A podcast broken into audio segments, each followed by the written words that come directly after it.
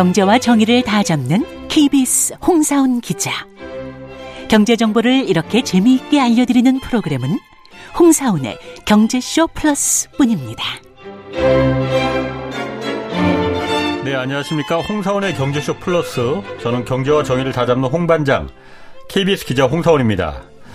아, 코로나 사태 이후 2030 이 세대 중심으로 해서 아, 투자 열풍 매우 뜨겁습니다. 어, 제 주변에도 보면은 어, 젊은 사람들 요즘 정말로 옛날과 다르게 투자 많이 하고 있는데 뭐 아무래도 일자리 그리고 미래 소득에 대한 불안이 좀 커졌기 때문이 아닐까 싶습니다. 그래서 오늘 그 특히 2030 젊은 세대 뭐 MZ 세대라고도 하죠. 이 투자는 어떤 방향으로 갖고 가야 할지 좀 자세히 살펴보겠습니다. 아, 아주 오랜만에 모셨습니다. 김현준 더 퍼블릭 자산운용 대표 나오셨습니다. 안녕하세요. 네, 안녕하세요. 김현준입니다. 예, 굉장히 오랜만에 나오셨네. 그런 것 같죠? 예. 한 1년 됐나요? 예, 그런 네, 것 같습니다. 네. 그리고 방송인 임혜정 씨 나오셨고요. 안녕하세요. 네, 안녕하세요. 오늘 임혜정 씨가 네. 네. 임혜정 씨가 지금 20대신가? 저 30대죠. 30대요? 제가 오늘 MZ 세대를 어. 대표해서 물어볼 겁니다. 그러니까 네. 오늘 물어볼 게 엄청 많다고. 네. 어, 저는 웬만하면 그냥 조용히 그냥 입 다물고 있겠습니다. 네. 자, 먼저 네. 김현준 대표 잘 모르시는 분들도 많이 있, 있고 먼저 그 김현준 대표를 흔히 대한민국 2세대 가치 투자자 이렇게 많이들 그 부르더라고요. 네. 이게 1세대 가치 투자자는 뭐고 2세대 가치 투자자는 뭔지. 그 우리나라의 이 가치 투자라고 하는 게 네. 전파되어 들어온 게 아주 오래전 일은 아닙니다. 그래서 그거를 최초로 가지고 와서 펀드를 네. 만들고 일반 투자자의 자금을 굴리고 네. 어좀 가치 투자를 알리신 분들을 1세대라고 음. 하고요. 이 1세대는 현재 이제 이 L 자산운용의 이채원 의장님, 그다음에 A 자산운용의 강방천 회장님, 음. 그다음에 V 자산운용의 뭐 최준철 김민국 대표님, 예. 뭐 이런 아. 분들을 1세대라고 하고요. 아, 아. 그분들이 이제 회사를 만드시고 음. 거기에서 공채로 뽑은 매니저들이 있어요. 그때 어 공채 어. 1, 2기 정도로 들어갔던 젊은 펀드 매니저들이 어. 이제는 나이가 좀 찼거든요. 예. 그래서 그 친구들이 보통 30대 후반에서 음. 40대 초중반이 음. 되고요. 저도 그랬듯이 그 사람들이 이제 본인의 음. 이름을 걸고 회사를 만든다든지 어 자기의 이 펀드를 굴린다든지 하는 좀 이제 전면에 나서게 되니까 음. 그분들을 통칭해서 2세대 가치 투자자라고 하고요. 그 중에서 제가 어쩌다 보니 좀 미디어에 음. 나오게 돼서 네. 어 2세대 가치 투자자 중에 뭐 김현준을 어. 꼽는다 이런 얘기가 있었던 것 같아요. 뭐 투자를 해서입니까 아니면 혼칠해서 그런 겁니까? 어, 두 가지 다 해당되는 것 같은데요. 이거 비디오 나가는 건가요 오늘? 네. 아 그렇군요. 어. 그러면 거짓말하면 안 되겠네요. 투자를 잘하고 싶은 그 욕심이 있는 네. 사람들이 네. 살아남는 시장이고 네. 저도 아직까지 배워 나가는 과정이지만 어, 투자가 너무 너무 네. 좋은 그런 젊은 펀드 매니저라고 보면 음. 되겠습니다. 음. 혜정 씨는 투자를 어, 하십니까? 사실 저는 네. 저는 개인적으로 젊었을 때 주식 투자를 전혀 해본 적이 없거든요. 음, 어. 저도 어. 제가 같은 이유인지 모르겠지만 저는 좀 약간 그 겁이 많아요. 음. 그래서 이제 어. 돈을 벌기 시작해가지고 어. 이 돈이 다 잃을까봐 어. 잘못 투자해서 잃을까봐 겁이 어. 나가지고 투자하는 게좀 어. 무섭거든요. 음. 그러니까 뭐 high risk, high return 이런 말이 있잖아요. 어. 근데 전 high risk부터가 무서워요. return 받기도 전에 high risk. 어. 내가 이렇게 어. 얼마나 열심히 일해서 번 돈인데. 그래서 요즘에 근데 이제 제가 30대 네. 접어들면서 네. 저도 이제 결혼을 하고 부동산도 가져야 되고 막 이래야 되니까 요즘에 이제 재테크에 관심 갖기 시작했어요. 네. 저 같은 사람들은 어떻게 시작을 해야 되는 거예요? 지금 아까 말씀하셨던 겁이 많다는 거는 되게 좋은 거예요. 음, 네. 네. 투자를 이제 젊은 나이에 시작한다. 또는 어릴 때부터 돈을 많이 벌어왔다라고 하는 게 일부 부러울 수 있거든요. 근데 그런 사람들은 쉽게 말하면 겁이 없는 거예요. 겁이 없으니까 음. 모아놓은 돈을 그냥 막 투자를 하는 거죠. 근데 공부를 열심히 하고 꾸준히 안정적으로 벌어야 되겠다 이런 생각보다는 욕심. 난 좀 빨리 벌어야 되겠어. 어, 내가 네. 20대에 한 10억을 모아야 되겠어. 30대에는 한 100억을 모아야 되겠어. 뭐 이런 생각을 하면서 공격적으로 투자를 하는 사람들이 보통은 실패하거든요. 네. 그래서 저도 되게 겁이 많아요. 그래서 저는 쫄보라는 표현을 써요. 쫄보 네. 투자자다. 네. 이 겁이 많은 사람들은 내가 돈을 소중한 돈을 넣어야 되기 때문에 꼼꼼하게 따집니다. 음. 꼼꼼하게 따져서 아니면 아예 안 해버려. 음. 제가 많이 하는 얘기 중에 주식은 예. 안 사면 안 잃어요. 당연하죠. 네, 안 사면 안 잃어. 아, 근데 주식을 그렇지. 시작한 사람 있잖아요. 네. 한번 맛을 들이면 네. 안 사질 못해. 예수금이 있으면 예. 월급이 들어오면 이게 예. 그냥 놀고 있는 것 같은 그 불안함. 뭐라도 해야 될 것 같은 네. 나만 돈 못 벌고 있나 하는 예. 불안감 때문에 자 꾸 애매모호한 주식도 사고 이것저것 투자 건수 들리는 데마다 귀가 펄럭펄럭 해가지고 예. 결국에는 손실을 보는 아. 거거든요. 그래서 지금 혜정 씨 같은 경우에는 겁이 많다는 것부터가 예. 아주 출발이 좋은 단계고 예. 또 하나는 이 투자에 이제 관심을 가졌다는 얘기가요. 돈이 좀 생기기 시작했다는 거거든요. 모이기 시작했거든요. 네. 그러니까 이거를 그러니까. 그냥 저, 저축을 어. 해놓으니까 돈이 안 불려지잖아요. 네. 아, 이거 좀 불려야 되는데, 나 부자 돼야 되는데. 어. 그러다 보니까 네. 이걸 어떻게 투자를 해야 되나. 네. 근데 이제 뭐, 제가 직접적으로 투자하는 거는 제가 겁이 많다고 네. 했잖아요. 그러니까 혹시 이렇게 펀드? 네. 제가 이제 이거는 어. 펀드는 조금 더 위험성이 낮은 건가요? 개인 투자자가 하는 것보다는 네. 네. 어, 밥 먹고 이것만 하는 사람들이 하니까 음. 상대적으로 위험이 낮죠. 음. 근데 펀드라고 해가지고 뭐 예금 적금처럼 채권처럼 안전하다 그런 건 전혀 아니고 펀드도 변동성이 그렇지. 똑같이 있고 원금, 원금 까먹을 수 있는 거고 그렇죠. 당연히 네. 그거 모르는 사람 의외로 많습니다. 네. 뭔가 영어로 돼 있고 맞아요. 뭔가 세련돼 보여. 네. 그래서 아 저거는 은행에서 또 다 팔때 음. 맞아요. 원금 저거 이거 잃는다는 얘기 그렇게 자세히 안 해주거든요. 네. 뭐 장기적으로 하면 돈을 번다 이런 얘기만 자꾸 들리니까 예. 아 내가 하는 것보다는 그냥 맡겨가지고 좀 네. 기다리면 네. 되지 않을까? 라고 하지만 내 계좌에 네. 요새는 또 이 스마트폰이 잘 돼 있어가지고 펀드가 얼마 단위로 움직였는지 매일 매초 매분 볼 수 있거든요. 그렇죠. 그러니까 주식하다가 날려 먹는 거랑 사실은 음. 마음이 조급해지기는 매한 음. 가지입니다. 그렇군요. 음. 그러면 제가 이거 하나 좀 물어볼게요. 제가 아까 젊었을 때 저는 주식 을 이제 안 했다고 했었잖아요. 네. 뭐 그게 뭐 여러 가지 이유는 있습니다. 먼저 네. 첫 번째 저는 기자기 때문에 음. 여러 가지 기자 취재를 하는데 여러 가지 주, 그런 정보나 이런 게 아, 아무래도 이해 충돌의 부분도 좀 있을 수 있고 그렇죠. 그리고 또 아까 좀 혜정 씨가 말한 대로 이 겁난다고 했잖아요. 네. 이게 아까 그리고 그 그런 얘기 하셨잖아요. 예수금을 넣어두면은 네. 이게 막 조바심이 나서 어디든 투자해야 되고 뭐 사야 되고 뭐 이런 음. 네. 일종의 도박적인 성격도 있죠. 합법적인 도박이다 이런 생각도 네. 좀 했었고 네. 그런데 아 어떻습니까? 젊 그 예, 예전에는 사실 저 그 젊었을 때 그때만 해도 뭐 재, 재형 저축이라는 거 혹시 들어보셨어요? 두 분 젊으셔서 그런 거 아마 못 들어보셨을 거야. 아, 재산형성 저축이라고 네, 있었어요. 단어만 들어봤어요. 이 이율 높은 거. 그러니까 그때는 지금 사실 뭐 고금리 시대라고 하지만은 예전에는 재형 저축이 이자가 한 20%, 20, 15%만 이랬어요. 맞아요, 그래서 맞아요. 사실 저는 그게 맞다고 보거든요. 네. 정당히 내가 열심히 땀 흘리면서 번 돈을 은행에 저축해서 은행에서 고금리로다가 이자를 돌려주고 네. 또 그거로다가 기업들은 높은 이자로 빌려가 대출해 나가니까 네. 기업들이 당연히 생산성과 수익성을 높이기 위해서 열심히 개발을 해 뭔가를. 그렇죠. 이게 사실 선순환인데 네. 요즘은 사실 워낙 이지머니 뭐 이게 그 금리가 낮다 보니까는 이런 주식이나 부동산 이런 여러 가지 투자로 해서 돈을 벌 그거밖에 돈을 벌 수가 없다. 네. 저축해서는 돈 벌 수 없다는 얘기 당연히 나왔잖아요. 네, 네. 젊었을 때 일단 주식을 투자하는 게 네. 아, 바람직한 거냐 바람직하지 않은 거냐 이거부터 좀 시작을 해줬으면 좋겠어요. 둘 중에 하나만 골라야 된다면 저는 바람직하다고 얘기해야 될것 같고요. 예. 그게 뒤늦게 음. 실패하는 것보다는 예. 젊을 때 실패해가지고 차라리 일, 잃을 때 잃더라도 아 내가 주식을 잘하는 사람이구나 또는 나는 주식이 안 맞아 하는 거를 돈이 작을 때 경험하는 게 좋아요. 예. 어, 제가 네. 주식뿐만 아니라 투자의 전반을 두고 말씀을 드려보면은 가장 안타까운 사례가 뭐냐 하면은 이 은퇴하실 나이 되신 분들 있잖아요. 음. 그런 분들이 기자님도 말씀하셨지만 열심히 일해요. 예. 그리고 저축을 열심히 합니다. 예. 근데 어느 순간 직업에 따라서는 소득이 없어지는 시기가 온단 말이에요. 예. 그러면 지금까지 모아놓은 걸로 뭔가를 하려고 합니다. 음. 그걸로 소득을 발생시켜서 노후에 이제 생활을 해야 되니까.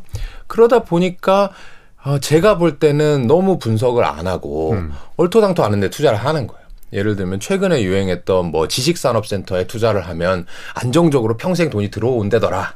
또는 프랜차이즈 박람회 가가지고 음. 이 치킨집을 차리면 뭐 1억만 내면 음. 뭐한 달에 500씩은 들어온다더라. 예. 하고 평생 모았던 돈 플러스 퇴직금 몇 억을 탁 넣고는 그 돈이 이제 1, 2년 내에 음. 순삭돼 버리는 그렇게 되면 네. 인생을 복구하기가 진짜 어렵거든요. 그렇죠. 그렇기 때문에 그 주식뿐만 아니라 네. 어떤 투자도 저는 어릴 때 경험해 보면 좋겠다라는 음. 생각이 기본적으로 있고요. 음. 다만 요새 젊은 친구들은 어, 그런 목적으로, 어, 내가 이걸 투자를 해가지고 좀 경험을 쌓아봐야 되겠다. 적성이 맞느냐, 안 맞느냐를 결정해 봐야 되겠다. 이런 생각보다는, 예. 제가 아까 단어, 아까 숫자 썼을 때 놀라셨을 수도 있는데, 20대에 10억, 30대에 100억? 뭐 나는 40 내에 은퇴해야 되겠다라고 하는 그런 요새 말하면 파이어족. 이라고 음. 하는 음.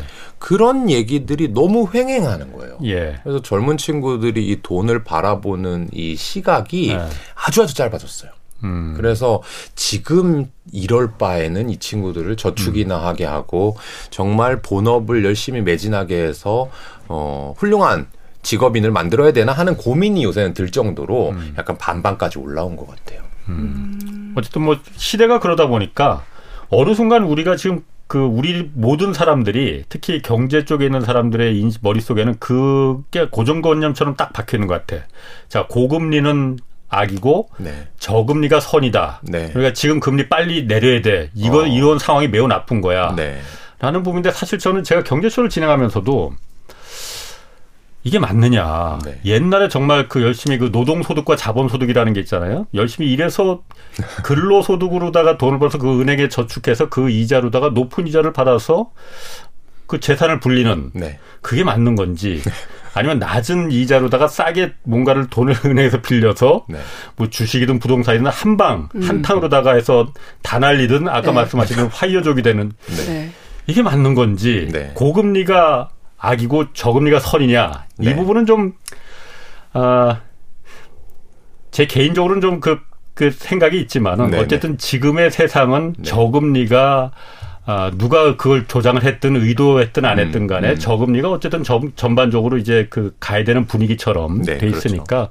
그 부분에서 이제 오늘 좀 그 젊은 세대 투자 네. 뭐 이런 얘기하면 또 저보고 이제 꼰대로 또 많이 욕할 테니까 그 얘기를 이제 저는 입을 그만 좀 다물고 네. 혜정 씨가 좀 궁금한 거 젊은 아니 그러니까 20대 때 투자를 예. 좀 해보라고 하신 거잖아요. 네. 근데 20대 때는 시드머니가 네. 이게 좀 확보가 안 되니까 네, 네. 그러면은 그때 투자를 하려면 돈을 뭐 어떻게 끌어와야 되는 건데. 그렇잖아요. 음. 왜냐하면 30대가 됐으면 저처럼 네. 이제 사회생활 하게 되면 네. 고정 수입이 있는데 네. 20대들은 아직 학생이기 때문에 고정 네. 수입이 없어서 네. 어떻게 투자를 할 수가 없잖아요. 네. 그러면은 아까 말씀하신 것처럼 좀 빠르게 투자를 시작하면 네. 좀 좋다 했으니까 네. 그러면 내가 조금 뭐 영끌, 뭐 네. B2 이런 용어들 있잖아요. 음, 네. 그렇게 해서라도 돈을 끌어와서 투자를 해보는 게 좋을까요? 어, 아니에요. 음. 큰일 날 말씀이고요. 네. 저도 욕 먹습니다, 그러면. 네. 이 주식 투자의 가장 큰 장점이 뭐냐. 소액으로 할 수 있다는 거예요. 음. 주식을 한 주를 사는데 예. 우리나라에 정말 비싼 주식 황제주다 뭐 100만 원 주당 단가가 100만 원이 넘어 황제주다 이런 이름 붙이는데 그 100만 원밖에 안 합니다. 하나를 사는데. 예. 또는 수천 원, 수만 원짜리 주식들도 많아요. 음. 근데 내가 예를 들어서 돈이 정말 많아 가지고 1억, 10억을 샀다고 해 보세요. 1억 10억을 샀다고 해서 그 회사의 오너, 예를 들면 이재용 회장이 내가 삼성전자 지분 10억 갖고 있으니까 이재용 회장이랑 독대하게 해주쇼 하면 만날 수 있나요? 아니요. 못 만나죠. 어. 네. 한제 생각에는 조 단위는 사야지 만날 수 있을걸요? 어. 100억도 못 만날걸요? 예. 그렇죠? 네. 그러면 내가 10억을 사냐? 100만 원을 사냐? 음. 근데 삼성전자에 대해서 공부하는 건 똑같아요. 네. 삼성전자가 뭘 만들지? 네. 어떻게 팔지?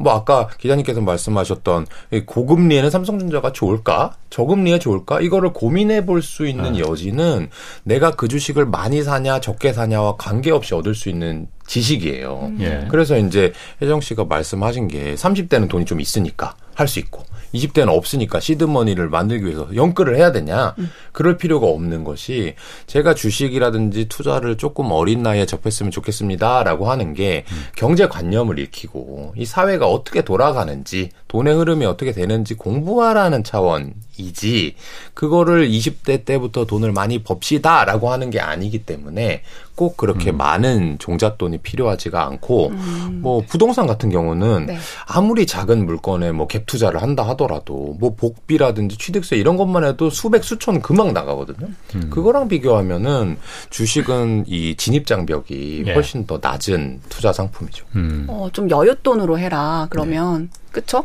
아, 모든 투자에 당연히 다 여윳돈이 기본이지 그거. 아 근데 그러면 아. 너무 시드가 작아지니까 욕심이 난다고요. 아니 그 돈을 잡고 네.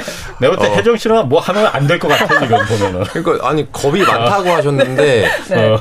그냥 겁이 많으신 게 나을 것 같아요. 이 내재한 네. 그 마음을 풀어 헤치는 순간 네. 큰일 나실 것 같아요. 큰일 나실 것 같아요.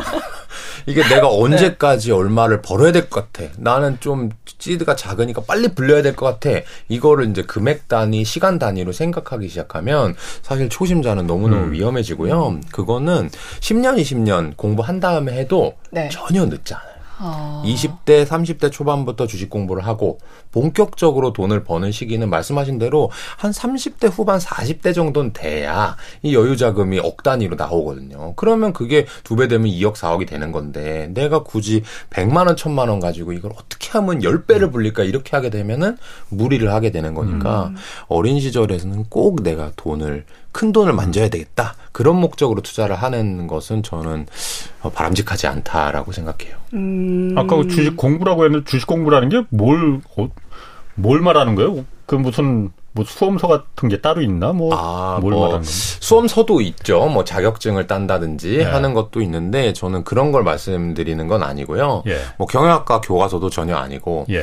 이 여러분들 생활하시는 과정 속에서 주식회사라는 형태를 거치지 않고 뭔가를 하는 것은 요새는 거의 불가능합니다. 그렇죠. 지금 기자님 입고 계신 어, 옷, 그 브랜드 상장회사. 예. 이고요. 그다음에 여기 찍고 있는 카메라 당연히 상장 회사일 예. 거고요. 그다음에 이 KBS는 상장 법인은 아니지만 어쨌든 비슷한 SBS라든지 이런 회사들은 주식 회사거든요. 예. 이 주식 회사가 왜 우리의 생활을 지배하게 됐냐면 여러 사람들이 모여서 어 나는 돈을 낼게. 어 난 조금만 낼게. 어 너는 근데 이런 능력이 있지. 그 능력을 좀 돈으로 환산해 보자. 이렇게 하면서 협동하기 시작한 거예요.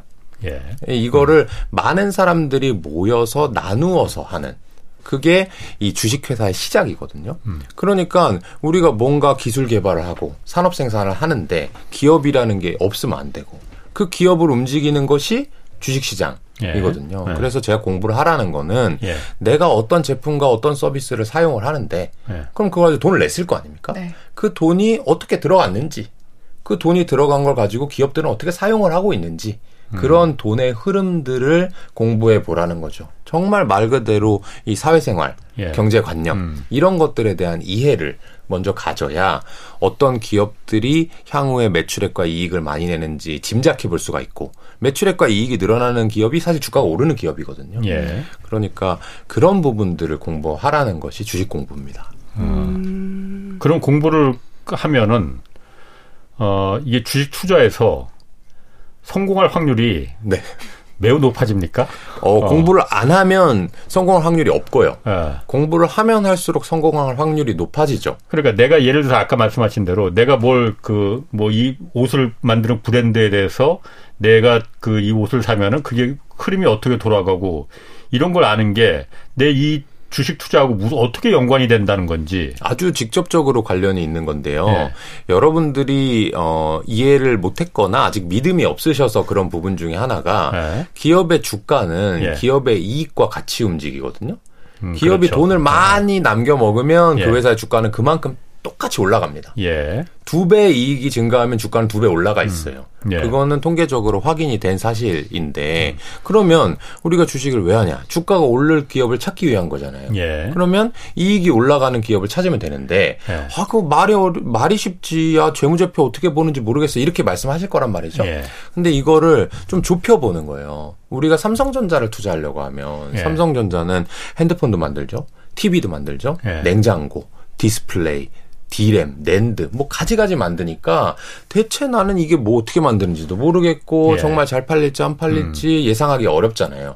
그러니까 좀 좁혀 가지고 어 예를 들면 내가 카페를 하나 창업한다고 해 보자. 그러면 옆에 있는 이 카페보다 이 카페가 잘 될 수 있는 이유는 뭘까? 어 여기는 음. 커피가 음. 맛있어. 맛있는데 좀 저렴해. 예. 아니면 뭔가 쿠폰을 많이 줘. 아니면 입지가 좋아서 어 내가 회사 가다 말고 횡단보도 안 건너고 하나 살 수가 있게 돼 있어 이런 생각들이 있거든요. 음. 그렇게 생각을 하다 보면 아 이 카페가 A 카페가 B 카페보다 좋겠구나라는 음. 생각을 하게 되는 거고요. 그거를 숫자로 바꾸는 과정이 음. 필요한데 그럼 A 카페가 B 카페보다 얼마나 좋냐? 두 배 좋냐, 세 배 좋냐라고 하는 거는 A 카페가 돈을 남기냐, 얼만큼 남기냐 음. 이건데 여러분들이 그런 얘기 많이 하거든요. 아 나는 아 직장 때려치고 아, 그냥 카페나 하나 할래 이런 얘기 입에 달고 살거든요. 많이 듣죠. 그 네. 카페 사장님들이 보면은 진짜 뚜껑 열릴 얘기예요. 네. 얼마나 힘든데. 근데 여러분들이 말은 그렇게 하지만 정말 내가 딱 은퇴하고 카페를 차리자라고 하면 어떻게 하겠어요? 어 입지가 어디? 그럼 거기는 권리금이 얼마지? 음. 보증금 얼마 내지? 테이블이 10개 있는데 한 테이블당 2명씩 앉는다고 치자. 그러면 카페 하나에 커피 하나에 5천 원이라 치자. 그럼 두 명씩 앉았어. 만 원. 10개 테이블 10만 원. 이게 하루에 한 세 바퀴 돌아갈까? 그럼 30만 원. 음. 그럼 한 달이면 900만 원. 그럼 원두 값은 한 400만 원 정도 나가겠네. 음. 그럼 500만 원 남고. 임차로 200만 원 했으니까 나는 300만 원 남겠네. 그러면 1년에 3,600만 원이 남겠네. 이 3,600만 원이 남는 카페를 얼마의 권리금 주고 사고 싶냐? 음. 예를 들어서 그 카페의 권리금이 3,600밖에 안 한대요. 1년에 3,600이 남는데. 그럼 1년만 하면 나오네. 1년만 하고 회수하는 거죠. 예. 100% 수익률이죠. 예. 하실 거예요, 안 하실 거예요? 해야죠. 해야죠. 음. 그러면 봅시다. 근데 그 권리금이 3,600이 아니라 3억 6천이래요. 음. 그러면 10년 음. 동안 장사해야 뽑을 수 있는 거예요. 예. 그걸 다시 얘기하면 10%의 수익률이라는 거거든요. 음. 할 거예요, 안 할 거예요? 고민이 될 것 같은데요. 왜 고민이 어. 되죠? 뭐랑 어... 비교하고 계시죠? 지금 머릿속에 3,600만 원이랑요. 3,600만 원이랑 3억 6천. 네. 그럼 10%인데 네. 고민하는 건 아마 예금이나 비교하고 있을걸요? 머릿속에서 어... 아 네. 그냥 예금만 넣어놔도 아. 안전하게 3, 4% 떨어지는데 네. 이게 내가 뼈 빠지게 일해 가지고 음. 또는 옆에 스벅 들어오면 어떡하지? 음. 근데 10%면 안전한 거 맞나? 이렇게 생각할 거잖아요. 예. 이렇게 하는 게 주식 투자랑 아예 똑같은 거예요. 음. 이거를 실제로 커피만 만드는 회사도 상장이 돼 있고요. 스타벅스 상장사입니다. 예. 근데 아 나는 커피는 잘 알아. 그럼 예. 스타벅스 회사를 투자할 거냐? 예금에 넣을 거냐? 내가 카페를 차릴 거냐? 를 예. 비교하면서 투자하게 되는 거고요. 근데 내가 만약에 공대를 나와가지고 어 반도체에 대해서 전문가야. 예. 그럼 그 사람 입장에서는 스타벅스를 분석하나, 삼성전자, SK하이닉스를 분석하나 똑같이 분석이 되는 거죠.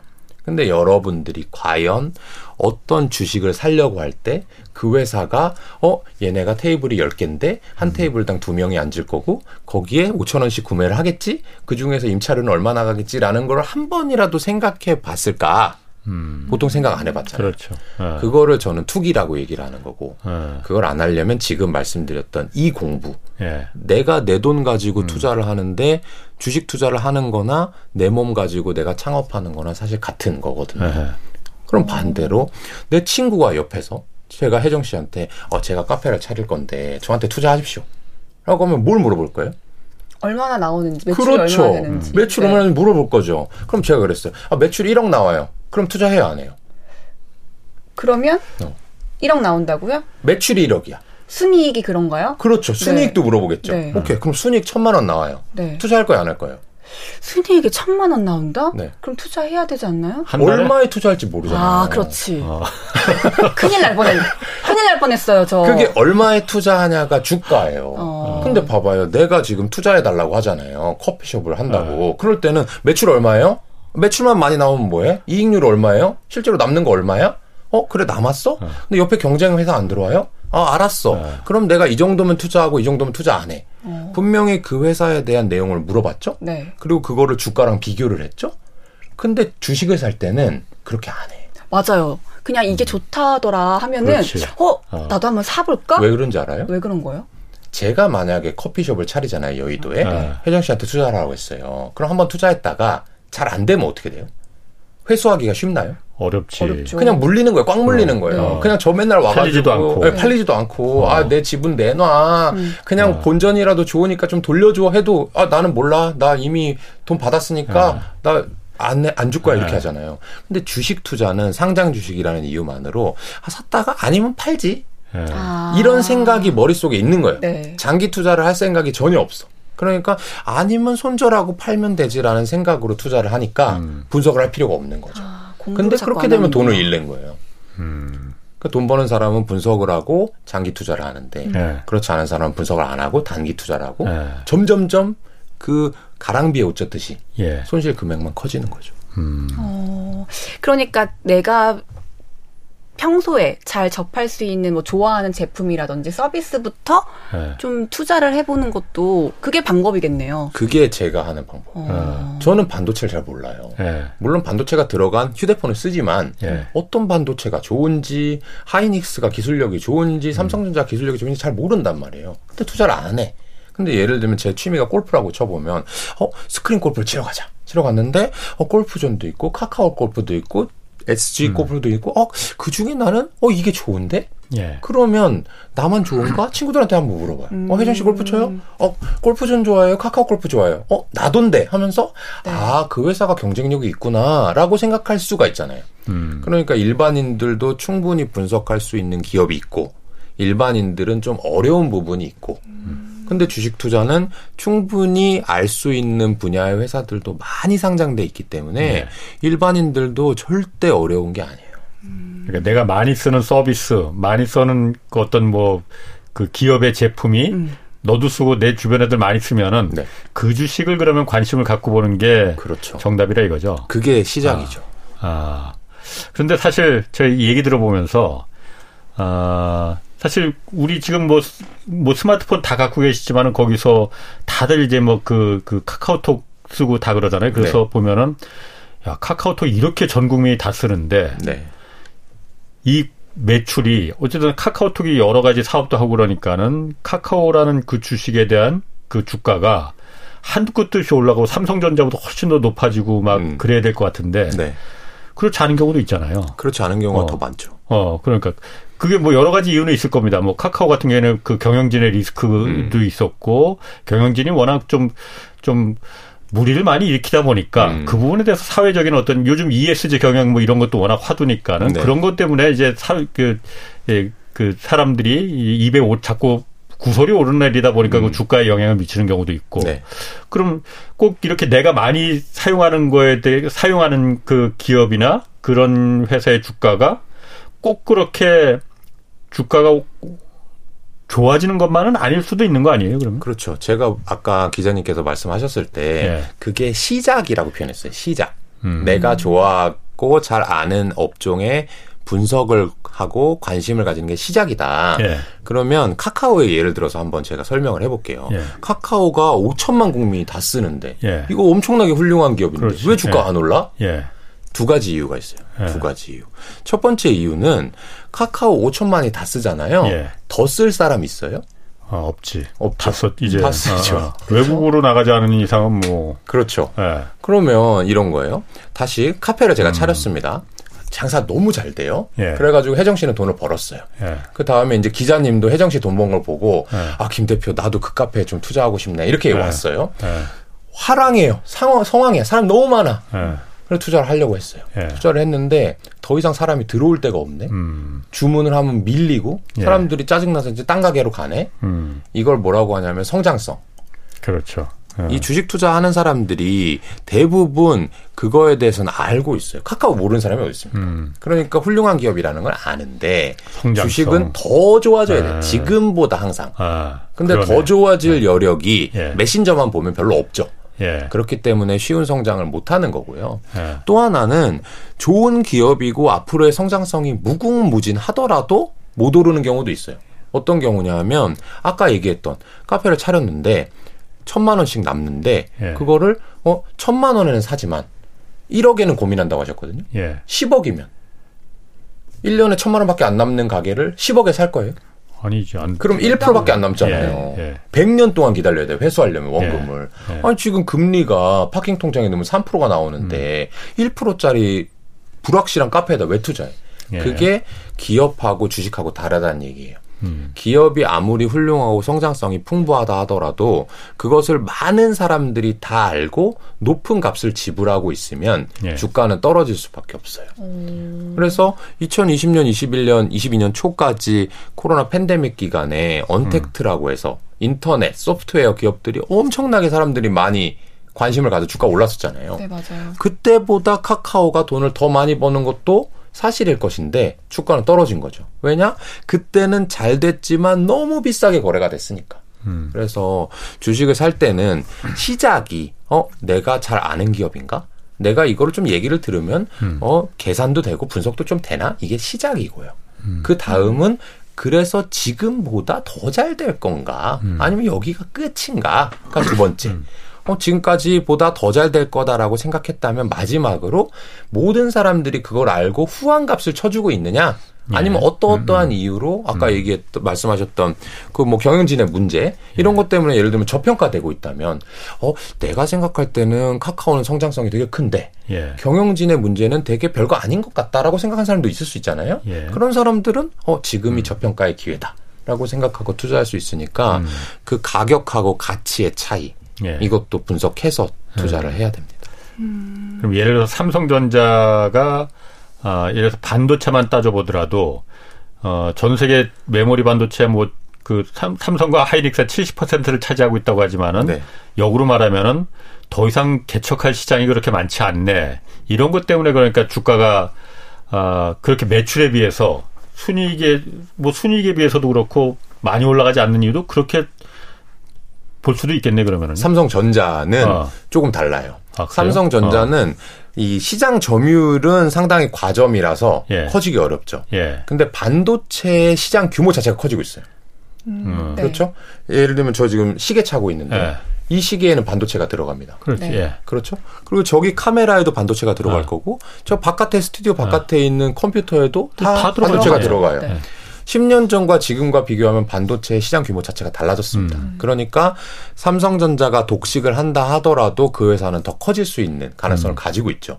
근데 그럼 왜 떨어지냐? 예. 삼성전자가 현재는 반도체가 쭉 성장하고 있는 과정에 있지만 일시적으로 공급 과잉 상태예요. 음. 그래서 반도체를 열심히 비싼 돈 들여서 음. 만들어 놨더니 아무도 비싼 가격에 안 사가고 음. 옛날보다 훨씬 낮은 헐값에만 사가는 거죠. 예. 그래서 적자를 되게 크게 보고 있거든요. 반도체 사업부에서. 근데 시간이 지나고 나면 이 반도체가 이렇게 적자를 나니까 음. 이재용 회장 입장은 어떻겠어요? 이걸 많이 생산하고 싶겠어요? 생산 안 하고 싶겠어요? 생산 안 하고 싶죠. 그렇죠. 아 그래 생산하지 마. 야 우리 음. 휴대폰이나 하고 TV나 하고 있자 이런단 말이죠. 근데 아까 말씀드린 것처럼 반도체 시장 규모는 점점 커져요. 그럼 네. 어느 순간에는 야 삼성전자야 반도체 좀 만들어줘 우리 너무 음. 필요해 하는 시기가 반드시 오거든요. 네. 그거를 이제 수요 초과의 시장, 음. 공급 부족의 시장이라고 그래요. 그러면 네. 삼성전자 그때 가서는 배짱 튕깁니다. 아 그래 하나 만들어줄까? 어. 근데 이 가격엔 못 팔아. 어, 옛날처럼 비싼 가격에 내나? 어. 그렇게 하게 되면 삼성전자는 어. 또 엄청난 흑자를 기록하게 되고 네. 그렇게 되면 지난번 뭐 9만 전자, 10만 전자 얘기했던 것보다 더 네. 높은 시가총액, 더 높은 주가에 갈 가능성이 저는 되게 높다고 생각하고 있어요. 아 음. 제가 또 이 얘기를 들으니까 어. 이런 아까 계속 공부하라고 하셨잖아요. 아니면은 뭐 내가 옆에서 볼 수 있는 좋아하는 제품 어. 서비스에 이제 투자를 하면서 이제 음. 시작을 해봐라 했는데 아, 나 이런 거 다 모르겠고, 어. 공부하기도 너무 귀찮고. 어, 그러면, 이렇게 삼성전자처럼 아, 네. 우량주에 네네. 그러니까 투자하는 게 좋은 거죠? 아, 어. 저는 네. 어, 그렇지 않다고 생각해요. 삼성전자는 네. 어, 우량주라서가 아니라 제가 생각하는 향후의 성장성과 독점성이 네. 있기 때문에 음. 인 거지. 우리나라 1등 기업이니까 그냥 나는 덮어놓고 삼성전자 이게 아니에요.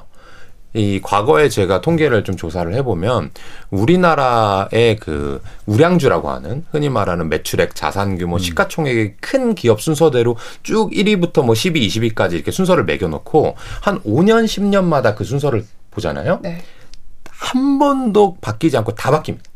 어, 옛날에 네. 1등이었던 기업이 지금 순위 안에 없는 기업들이 많고요. 음. 지금 순위 안에 있는 기업들은 옛날에 있지도 않은 기업이었어요. 예를 들어서 10년, 15년 전쯤에 1등인 기업은 현대중공업이라는 기업이었거든요. 음. 우리나라 조선 1위, 전 세계 거의 조선 1위였어요.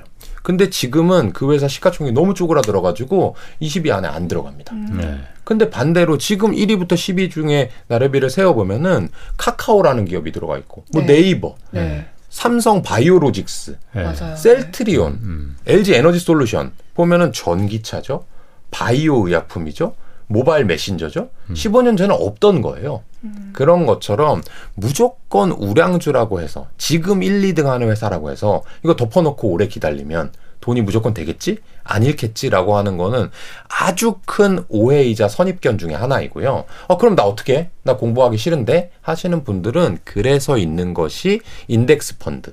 어, 인덱스 펀드가 뭐예요? ETF라고 하는 건데 네.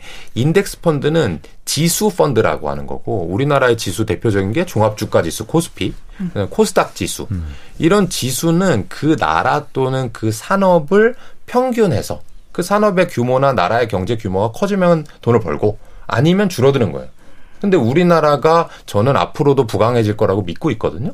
그런 사람이라면 어 그래 지금 1위부터 10위까지가 향후 10년 후에 없을 수도 있지만 또 다른 걸로 채워지면서 대한민국이라는 경제 규모는 더 커지겠지라고 네. 믿는 분들은 굳이 우량주 하나를 찍을 필요가 없이 그 전체 시장 지수를 따라가는 인덱스 펀드 음. 그건 가입하는 거고요. 네. 그 펀드를 HTS나 MTS에서 매매할 수 있게 만들어 놓은 놈이 ETF 라는 건데 음. 그런 것들을 사놓으면 아주 높은 수익률은 아니더라도 우리나라 투자자의 평균만큼 은 음. 꾸준히 돈을 벌어들일 수 있는 거니까 저는 나는 공부하긴 싫지만 주식은 꼭 하고 싶어 하시는 분들한테는 인덱스 펀드 그 다음에 ETF 이런 것들을 장기로 투자하는 것 적립식 음. 투자하는 것을 권해드려요.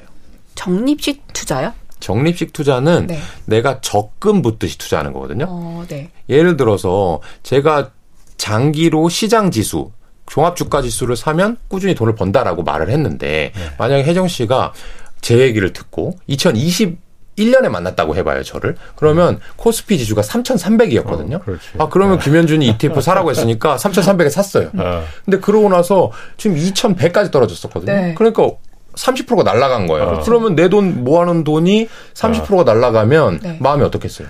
무너지죠. 무너지죠. 네. 무너지고 나면 2,100에 어떻게 하냐면 포기해버려. 아, 나 펀드 이제 안 해. 아. 그러고 나면 이미 예를 들면 1억을 모았다면 3천만 원은 평생 손실로 가져가야 되는 거거든요.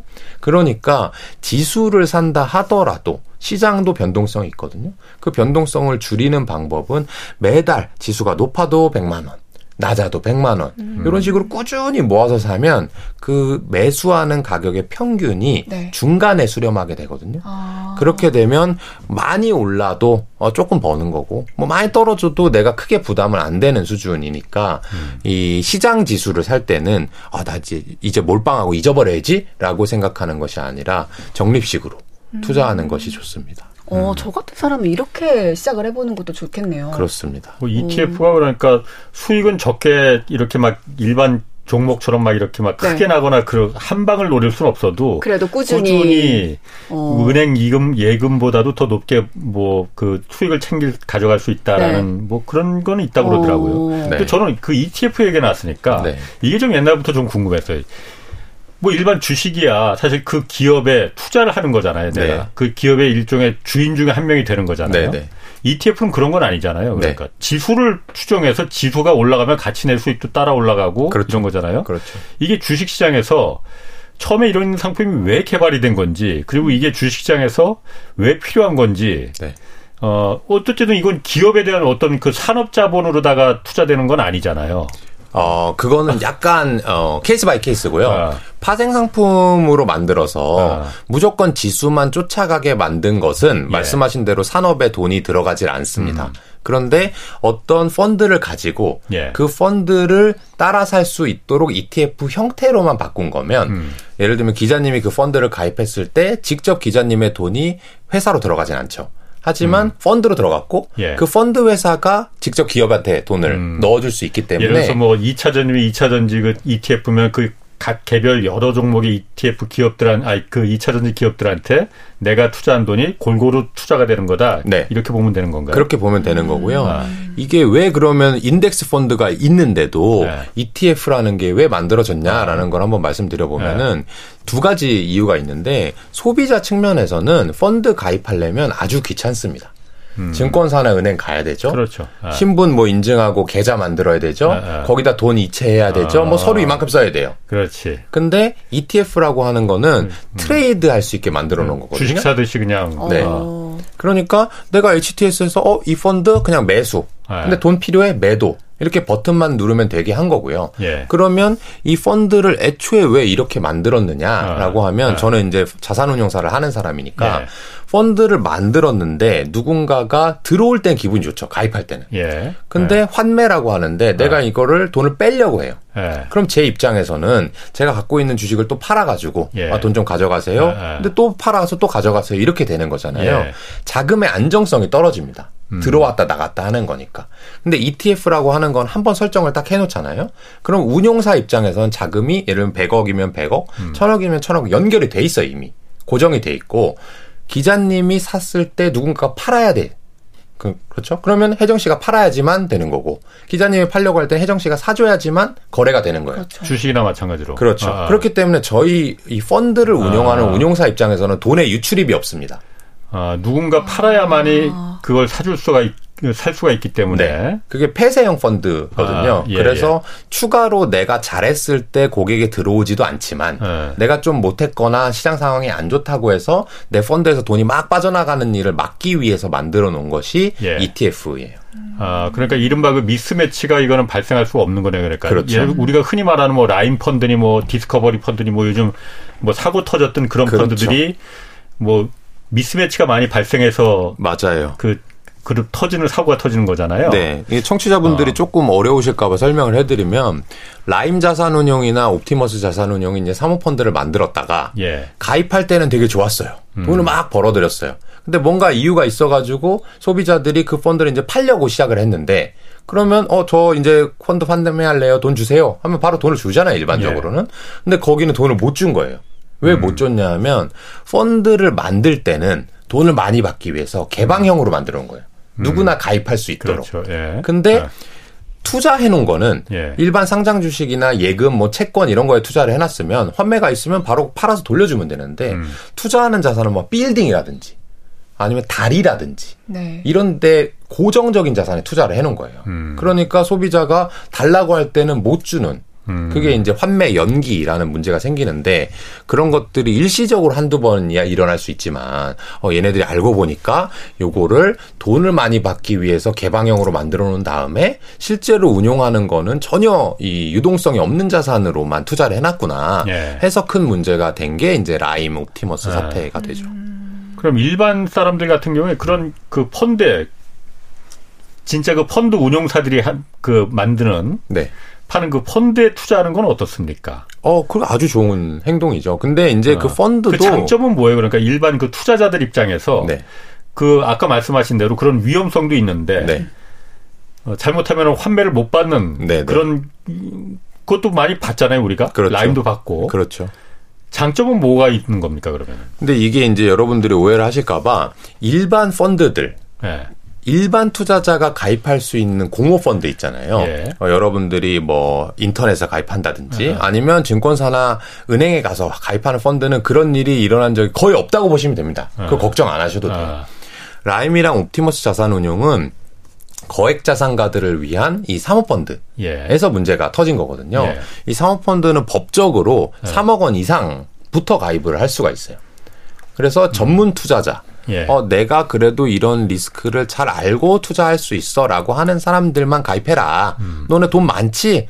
그러니까 한 펀드에 3억이나 넣을 수 있는 거지 해서 만든 게 이제 사모펀드거든요. 예. 그 사모펀드들은 전문 투자자들이 가입하는 만큼 음. 조금 더 적극적이고 그리고 어 뭐랄까 수익을 계속해서 노릴 수 있는 고수익을 노릴 수 있는 그런 자산에 투자를 음. 합니다. 음. 그런데 일반 투자자가 투자하기에는 뭐 그러한 위험성들이 조금 존재했던 거죠. 음. 라인 펀드나 뭐 그그 그 펀드들이 사고가 터진 거는 네. 아 처음에 그 펀드 최, 최소 가입 금액이 5억 원이었는데 네네. 그걸 1억 원으로 내렸었거든요. 네네 맞아요. 그러니까 1억 원까지는 어 조금 좀 진입 장벽이 좀 쉬웠어. 네, 상대적으로. 더군다나 이거 돈 많이 벌어준다 그러더라. 네네. 그러니까는 왕창 다 들어갔다 거기서 다 떼인 거거든요. 그러니까 맞아요. 다시 이제 또 야 사모펀드는 이건 정말 어, 꾼들이나 하는 거다. 네네. 일반 코 묻은 돈이 들어갔다는 괜히 잘 모르고 그냥 당하니까 네네. 다시 올리자 해서 3억으로 다시 맞아요. 올린 거죠. 맞습니다. 아. 그거는 제가 예전에 좀 취재를 해봐갖고 네. 어, 그래 좀 압니다. 예전에 그 저기 그 부자들이 이런 주식을 삽니다라는 그 책 내신 적 있잖아요. 네. 부자들은 어떤 주식을 사든가요? 그러면은 부자들이 사는 네. 주식은 비즈니스 모델이 좋은 주식. 이라고 네. 쉽게 얘기할 수가 있는데 그럼 비즈니스 모델이 뭐냐 이걸 알아야 되잖아요. 네. 비즈니스 모델은 돈을 버는 방법이라고 해석을 할 수가 있어요. 어떤 기업이 일을 하는 데 있어서 어떤 특정 산업에 속했느냐 안 속했느냐를 가지고 돈을 쉽게 버냐 어렵게 버냐를 결정할 수가 있거든요. 어떤 산업은 예를 들면 원재료도 많이 필요하고 생산 설비도 많이 들여와야 되고 네. 연구 개발도 많이 해야 되는 산업이 있어요. 근데 어떤 산업은 아무런 원재료 없이 그냥 편안하게 돈을 버는 그런 산업들도 있거든요. 그런 산업들을 나누어 봤을 때, 어, 꼭 우량주다, 대기업이다, 이런 데 투자를 하는 게 아니라, 어, 요 놈들은 돈 벌기가 상당히 쉽겠는데? 하는 비즈니스 모델에 투자를 해요. 제가 그 얘기를 할 때 뭐를 예를 많이 드냐면, 이 청담동에 가면 음식점들이 요새 많거든요. 오너 셰프들이 하는 막 비싼 이제 음식점들이 많습니다. 그러면 그 오너 셰프하고 그 청담동에 한창 자리를 잡고 있는 곳에 한 군데 좁은 주차장이 있다고 쳐보자고요. 네. 그러면 그 주차장 관리인하고 특정 레스토랑의 오너 셰프하고 누가 더 일을 열심히 하고 공부를 많이 했을까요? 오너 셰프일까요? 그렇죠. 어, 당연히 셰프. 당연히 오너 셰프죠. 주차장 관리는 아. 별일 안 해도 되겠죠. 아. 생각만 해봐도. 아. 오너 셰프는 어릴 때부터 요리 공부해야 되죠. 네. 무슨 이태리 가서 공부도 하고 아. 와야 되죠. 하기도 어려워요. 예. 근데 그 사람의 일과를 얘기해 볼까요? 어, 새벽에 일어나 가지고 청과시장이랑 노량진상 갔다 와야 되죠. 네. 재료 손질해야 되죠. 아침에 와 가지고 직원들 조회해야 되죠. 업무 시작되면 요리해야 되죠. 끝나면 설거지 해야 되죠. 네. 그거 끝나고 나면 청소하고 인스타 마케팅도 해야 되죠. 네. 근데 그 사람이 돈을 버는 거랑 네. 그냥 우연히 아버지가 여기에 조망만한 땅이 있어가지고 야 너 이거 주차장이나 해. 너 머리도 나쁘지? 이거 이거 해. 아. 누가 더 돈을 쉽게 버냐는 거예요. 후자겠네요. 주차장 관리는 그냥 어 오늘 좀 해볼까 하고 서 그냥 뭐 네, 어. 네, 슬리퍼 질질 끌고 나와가지고 그냥 돈만 받으면 끝이야. 네. 근데 이거는 비즈니스 모델이 산업에서 애초에 결정되는 거거든요. 그러니까 쉽게 얘기하면 예, 레스토랑은 그렇지. 어려운 비즈니스 모델이에요. 예. 주차장 관리는 쉬운 비즈니스 모델이에요. 예. 이 기업이 상장된 게 우리나라에 2천 개가 넘거든요. 아까 반도체도 있죠. 음. 철강도 있죠. 자동차도 있죠. 얼마나 어렵겠습니까? 그렇죠? 근데 쉽게 얘기하면 이커머스 요새 뭐 유튜브 하는 거 이런 걸 생각해 보면 어 나도 해볼까 한번 뭐 이렇게 생각이 들잖아요. 네. 그런 것들이 이 부자들이 실제로 좋아하는 주식이고 그리고 주식으로 부자 된 사람들이 주로 투자하는 업종이 그런 네. 겁니다. 음. 설비 투자도 필요 없고 네. 연구 개발도 별로 필요 없고 소비자들이 근데 한번 쓰기 시작하면 반복적으로 뭔가 구매해야 되고 그런 제품들 네. 있잖아요. 아. 그러니까 들어가는 돈 별로 없고 그러니까 망해도 그러니까 크게 손실이 안 나는 그런 아이디어 산업에 네. 투자하더라는 거예요? 그런 것도 좋아하는 네. 거죠. 예를 들면 최근에 잘 나가는 산업 중에 몇 가지를 예를 들어보면 케이팝 산업. 케이팝 네. 산업 같은 경우는 옛날에는요, 그걸 잘 돈을 벌려면 CD를 많이 만들어야 됐어요. 그렇죠. 돈이 엄청 어, 들어가죠. 그렇지. 근데 요새 누가 CD를 구매합니까? 어, 팬들이나 구매하는 거죠. 예. 그냥 서버에 올려놓으면 유튜브에서 음. 돈을 알아서 벌어다 줘요. 멜론에서 알아서 벌어다 줘요.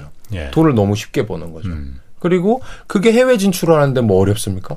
그냥 유튜브에서 보고 외국 팬들이 늘어나는 음. 거죠. 또 하나는 요새 또 잘 나가는 산업들 중에 에스테틱이라고 해서 피부 미용하는 회사들이 어, 있어요. 어, 네. 그런 걸 보면은 한 번 피부 미용을 접하잖아요. 그러면 평생 해야 됩니다.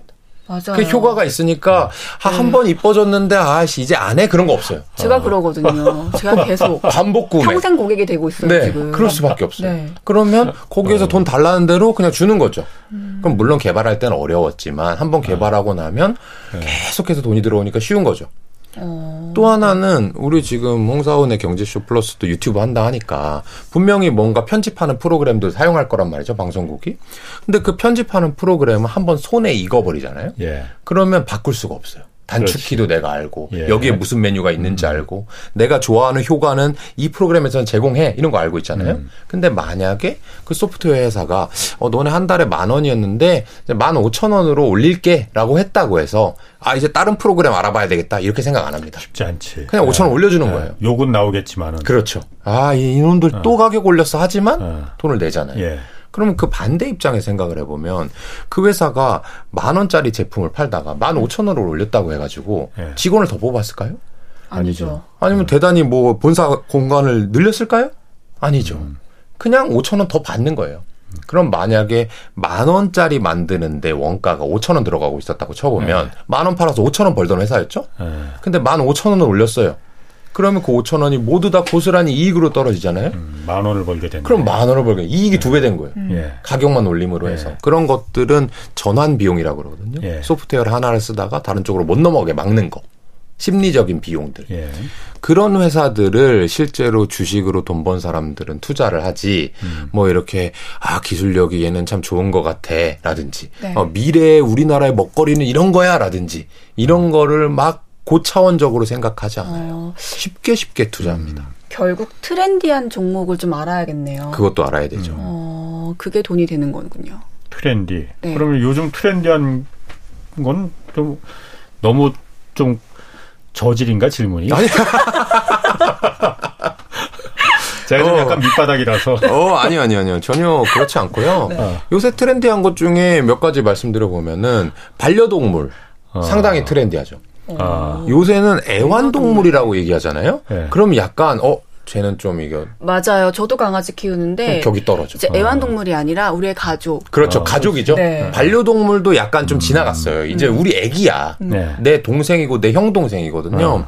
그렇게 되면 어떻게 하겠어요? 얘한테 비싼 거 사주고 싶죠. 그렇죠. 네. 투자를 하게 되죠. 투자를 하게 되죠. 투자를 한다는 건 무슨 얘기입니까? 그 제품과 서비스를 만드는 회사가 쉽게 쉽게 돈 번다는 음. 얘기죠. 예전에는 네. 이렇게 푸대로 해가지고 사료 그냥 아무나 먹어. 판돈 회사에서 저희, 아, 저희 애기 몸에 좋은 거 유산균도 먹여야 되죠. 아, 가을 네. 네. 개한테 유산균도 먹여요? 아, 그럼요. 유산균만 있나요? 유산 뭐. 네다 먹입니다. 다 있어요. 뭐, 뭐 개용 치킨도 뭐, 있고요. 네. 개용 피자, 뭐, 개 오마카세도 있어요, 요새는. 맞아요. 아유, 내가 뭐, 하고 싶은 말이 있지만은 그냥 참을래요, 내가. 내가 욕먹을 아, 것 같아서. 그래, 그건 욕먹는 거예요. 어. 트렌드에 떨어지시는 거예요. 네네. 어. 그래서 그런 트렌드가 되면서 이 네. 반려동물에 돈 쓴 사람이 많아지니까 음, 네. 어, 사람들이 기업한테 돈을 쉽게 말하면 갖다 바치고 있는 그러게. 그런 거고요. 뭐 요새 환경, 네. 환경 오염, 탈탄소 뭐 이런 것도 사람들이 관심이 많으니까 그렇지. 어 이제는 종이컵을 안 음. 써야 되겠어 텀블러를 써야 되겠어 이런 것들도 어떻게 보면 어 우리 주변에서 음. 찾아볼 수 있는 그러면서도 트렌드. 한 알겠습니다. 어, 저 근데 하나 더 물어보고 싶은 거 있어요. 짧게. 짧게. 요즘 제가 이제 재테크에 관심이 네. 많으니까 요즘 달러가 강세잖아요. 네. 이럴 때 좀 달러를 사놔, 사놔야 되는 건지 이거 궁금하고 개인적인 네. 질문이긴 한데 짧게 하나만 말씀드리면 네. 달러가 강세일 때는요 네. 달러를 팔아야 되는 거예요. 아, 네. 돈을 못 버는 사람들은 올라가는 걸 사고 싶어 하잖아요. 네. 그 그러네. 가치는 정해져 있다고 하면 비쌀 때 팔고 쌀때 음. 사야 되는 거예요. 네. 알겠습니다. 자, 함께 해주신 두 분, 김현준 대표, 그리고 방송인 임혜정 씨였습니다. 자, 홍사원의 경제적 플러스 마치겠습니다. 고맙습니다. 감사합니다.